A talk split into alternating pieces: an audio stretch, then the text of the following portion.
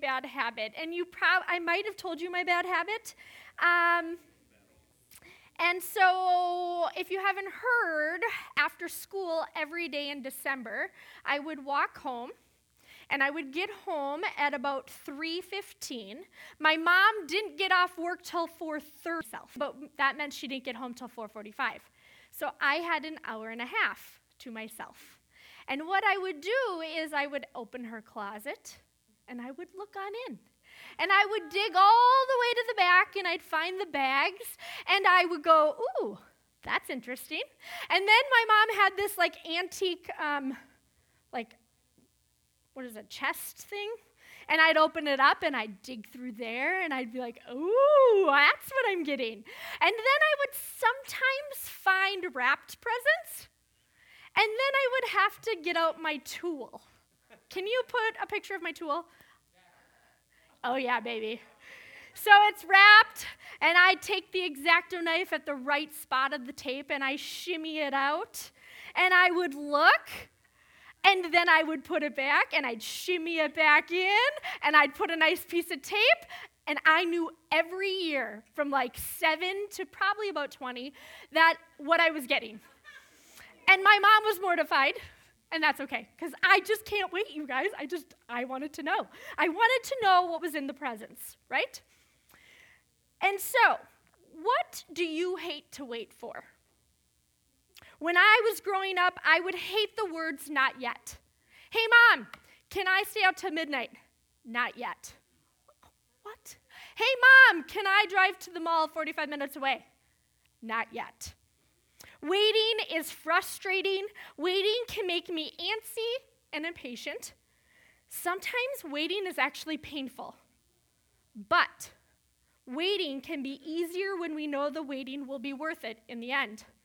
Middle schoolers, you were probably waited to get into middle school, and now you're waiting maybe for your first phone, to maybe to go to a movie with your friends without your parents, to maybe to walk to the nearest convenience store, or maybe you're waiting to get out of middle school. High schoolers, you are probably maybe waiting to get your license, to graduate, maybe allowed to date, go to college, move out on your own? What's something worth waiting for, and how long are you willing to wait for it? Sometimes we want these opportunities and freedoms that come with growing, but we aren't quite ready. So what do we do when with these wants that require skills and experience, and we don't have them yet? It's not like we're never going to get there, but living in the not yet is not easy. Who gave me this? Okay.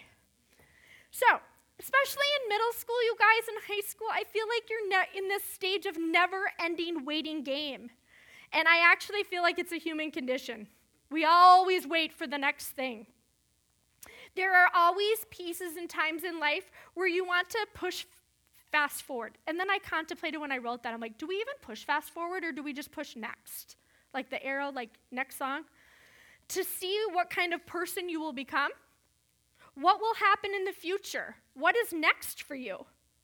If you're like me, wanting to know what's in the every box that's wrapped, I think you're going to enjoy the next, this next series in this next three weeks, because we're going to dig into the questions, the fears, the frustrations, and even the excitement about what our futures can bring.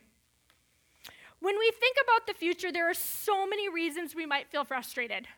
You might be, feel frustrated because you are taking longer to develop a skill that maybe you were like, I should have been able to do this long ago. For me, it's pull-ups. Maybe we continue to make the same mistakes we swear we never make, and you just keep making it. Or maybe you want to make progress in an area and you don't even know how to. So, one area for me that I continue to get frustrated with myself about as a mom, as a wife, and as a friend is how I handle my anger. I grew up in a house where everything was, there, there was like no discussion. It was, we yelled about everything. That pink color cannot be that color. We yelled about everything. We would argue, we would bicker over the dumbest things. And I remember that no matter what, my dad would yell and freak out, and I'm like, are you joking me? And I would think, dude, you need to chill out. I will never be like you. Well, guess what? I took what I learned, what I saw, and what I lived in, and became exactly what I didn't want to become. And as a teenager, my anger spewed out in revenge and slander and gossip. And I remember the moment I got myself into some trouble, and I had this group of friends, and we were real good about firing each other up about this other group of friends. And without going into all the details, I'll just say that a worked-up group of teenagers, a car, spray paint, led me in front of a judge. And the judge said, you need to go see anger management classes. And since that class, I have been on a journey to work through my anger. And what I've learned is that it's okay to be angry, it's just what I do with them. And there are healthy situations and ways to handle my anger. However, I will be the first to confess before my children and my husband that I do not have this figured out. And no matter how old you are, it's normal to feel unhappy about the progress you're making. I'm like, are you kidding me? I know how to calm down, Amanda. Chill out. For some of us, that frustration leads us to work harder. And for some of us, we just give up. We can't do that. I can't do this. So whether it's our hobbies, our grades, trainings, relationships, faith, we have to figure out how to make progress while being patient with ourselves at the same time. As we're waiting in the not yet of our futures, we might find ourselves asking these really big questions about identity. And you're like, what's identity? It's not stealing your identity, and it's not your identification card, you know, your I D card, but kind of. The things I'm referring to, you're not going to find on your I D card. I'm talking about questions like, who am I? What do I want to be? What does my future hold? What's my purpose? All of these questions are questions of identity. And identity is defined as the distinguishing character or personality of an individual. So, what characteristics make up your identity? What make you, you? We're going to dig more into that next week. But if you find yourself asking these questions, then I think you might enjoy this book that we're going to dig into tonight called Ecclesiastes. It's interesting. It's a book of poetry, and the Bible in it's in the Bible, and it wrestles with the biggest question ever. What is the meaning of life? The author is this guy named King Solomon who lived three thousand years ago, and he's known for his wisdom that God gave him. And so we're going to dig in. Go to page five fifty-four.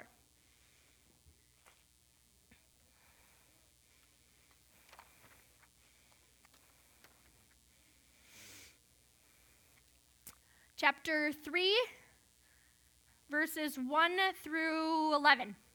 For everything there is a season and a time for every matter under heaven, a time to be born and a time to die, a time to plant and a time to pluck up what is planted, a time to kill and a time to heal, a time to break down and a time to build up, a time to weep and a time to laugh, a time to mourn and a time to dance, a time to cast away stones and a time to gather stones together, a time to embrace and a time to refrain from embracing, a time to seek and a time to lose, a time to keep and a time to cast away, a time to tear and a time to sow, a time to keep silence and a time to speak, a time to love and a time to hate, a time for war and a time for peace. What gain has the worker from his toil? I have seen the business that God has given to the children of man to be busy with. He has made everything beautiful in its time. Also, he has put eternity into a man's heart, yet so that he cannot find what God has done from the beginning to the end. You're like, Amanda, dying, tearing down, weeping, mourning, war? That's not fun. You're totally right. It's not. But according to Solomon, even the uncomfortable and even the painful parts of life have a time and place. And I don't think Solomon wants us to ignore that the slow and uncomfortable points in our lives. And I don't think he simply wants us to wait for the future and be like, come on. Instead, I think Solomon is inviting us to realize every bit of our lives have a purpose, even the times that feel pointless or difficult. But I want to be clear, this is a side note, and I want you, if this is all you hear, hear this. Even though God can use all the hurt and the bad for a purpose, he did not cause it. I'm going to say it one more time, and then we'll go back to that. Even though there, God can use all the hard and difficult times in our lives for a purpose, he did not cause it. Okay? Solomon didn't promise that God would make life easier or better, or take away the comfortable stuff, or make everything perfect in its lifetime. Instead, Solomon said, God makes everything beautiful in its time. Can you put up that slide?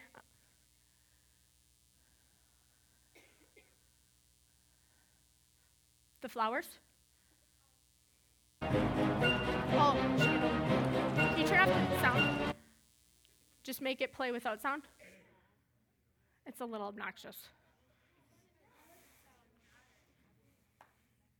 It's not playing. Really? It's like so slow. Maybe that's the point, Amanda. I'm looking at this, and so that hasn't moved, and I'm like, that has not changed. That's real slow. Time is sped up on these videos. But all these flowers took time to grow into what they were meant to be. That's true for you and me as well. It takes time and effort to see the beauty of God's plan for us to unfold. None of these flowers are technically perfect, but they're still beautiful. And the same is true in our lives. Life will not be perfect. We will make mistakes, and it will be uncomfortable in order to grow and change. And I think we've talked a lot about Paul this year, but Paul is another great example. And in Philippians, he writes this letter to the church in Philippi, Philippi? Philippi? Yeah. Philip, say it. Philippi. Philippi. And he's actually in jail. And he writes this letter of joy, of peace, and contentment that he finds Christ no matter what his circumstance is. And so actually, I'm going to read it to you, but I'm not going to read it to you in the normal version we read. I'm going to read it to you in the Message. Focused on the goal. This is Paul. I'm not saying that I have this all together, that I've made it, but I'm well on my way. Reaching out for Christ who has so wondrously reached out for me. Friends, don't get me wrong. By no means do I count myself an expert in all of this, but I've got my eye on the goal where God is beckoning us onward to Jesus. I'm off and running, and I'm not turning back. So keep focused on that goal, those of us who want everything God has for us. If any of you have something else in mind, something less than total commitment, God will clear your blurred vision. You'll see it yet. Now that we're on the right track, let's stay on it. Both Solomon and Paul's words keep us, help us see everything is a work in progress, from creation to us. And I can't tell you exactly what God has in store for your future, but here's what I do know. With God, you are not alone. So when you feel like you're waiting for someday, don't just ignore or wish away the hard parts of life, because today has value. There's purpose in it. You're a work in progress, and that's more than okay. People love to talk about this whole process of like butterflies and caterpillars, and you have a caterpillar, and then it turns into this beautiful butterfly. But people talk about the before, and they talk about the after, because that's the, like, awe-inspiring part. But what I think people miss is the in-between. And during the cocoon phase, things get weird, you guys. They get messy. They get uncomfortable. And inside the cocoon, the caterpillar melts. It literally turns into goo. It's not pretty. It's gross. But if Solomon were to write about caterpillars, I'm pretty sure he would have said something about there being a time for melting into goo. Because no caterpillar can skip that step. If you skip the step, it can't become its beautiful new thing. So it has to go through the yucky process. And you guys, I wish I could like wave a magic wand and say, you're all grown-ups, but I can't. And I wouldn't go back to your age. I'm sorry to say it if you paid me, because it's hard. And so I'm sorry that you're in this spot, but there's a purpose for it. Over time, God has grown my patience with opening gifts. I don't do that anymore. But sometimes I do read the last line of the book. And he has grown my ability to control my anger. But I'm far, far from figuring, having it all figured out. And I work on it moment by moment. I even worked on it this morning really hard. And so this week, I want to challenge you to do two things. While you care about the now and the and the not yet, I want you, remember a couple weeks ago I said you have to look back sometimes to look forward? And so what I want you to do is reflect on the progress you've already made. When you feel stuck and frustrated and discouraged or bored right now, take a moment to think about how far you've come. What has God done in your life? How have you grown or changed in the last year? One of my things that I'm going to work on for twenty twenty-three is journaling so that I can actually see the progress I've made. The second thing I want you to do is ask God to help you make more progress. Reflect on what you can continue to do to become the person God made you to be. What's a struggle, a behavior, or temptation you need God to help you to overcome? Or what areas in your, li- in your life do you need to trust God more? We're all works in progress, but it's exciting that we follow a God who is able to make all things new. Even us. None of us are perfect. But with Jesus, we're in the process of becoming more of who God has made us to be. And we are all a work in progress. Pray with me. Heavenly Father, I pray over these middle and high schoolers, Lord, as this can be a confusing, frustrating, and just all the feels and all the things that happen, Lord, and I just pray that you would help them to be patient with themselves, to trust you, that they can trust you, they can call out to you, and that you are working in their lives, and that you are with them and by them. Help them to know that you are next to them and that they need to embrace this time as hard as it can be, and that you will make things new in their lives in whatever that way that looks. Be with our conversations this evening. Help us to be open and honest and just reflect on what you are doing in our lives. In Jesus' name, amen. Yes, ma'am.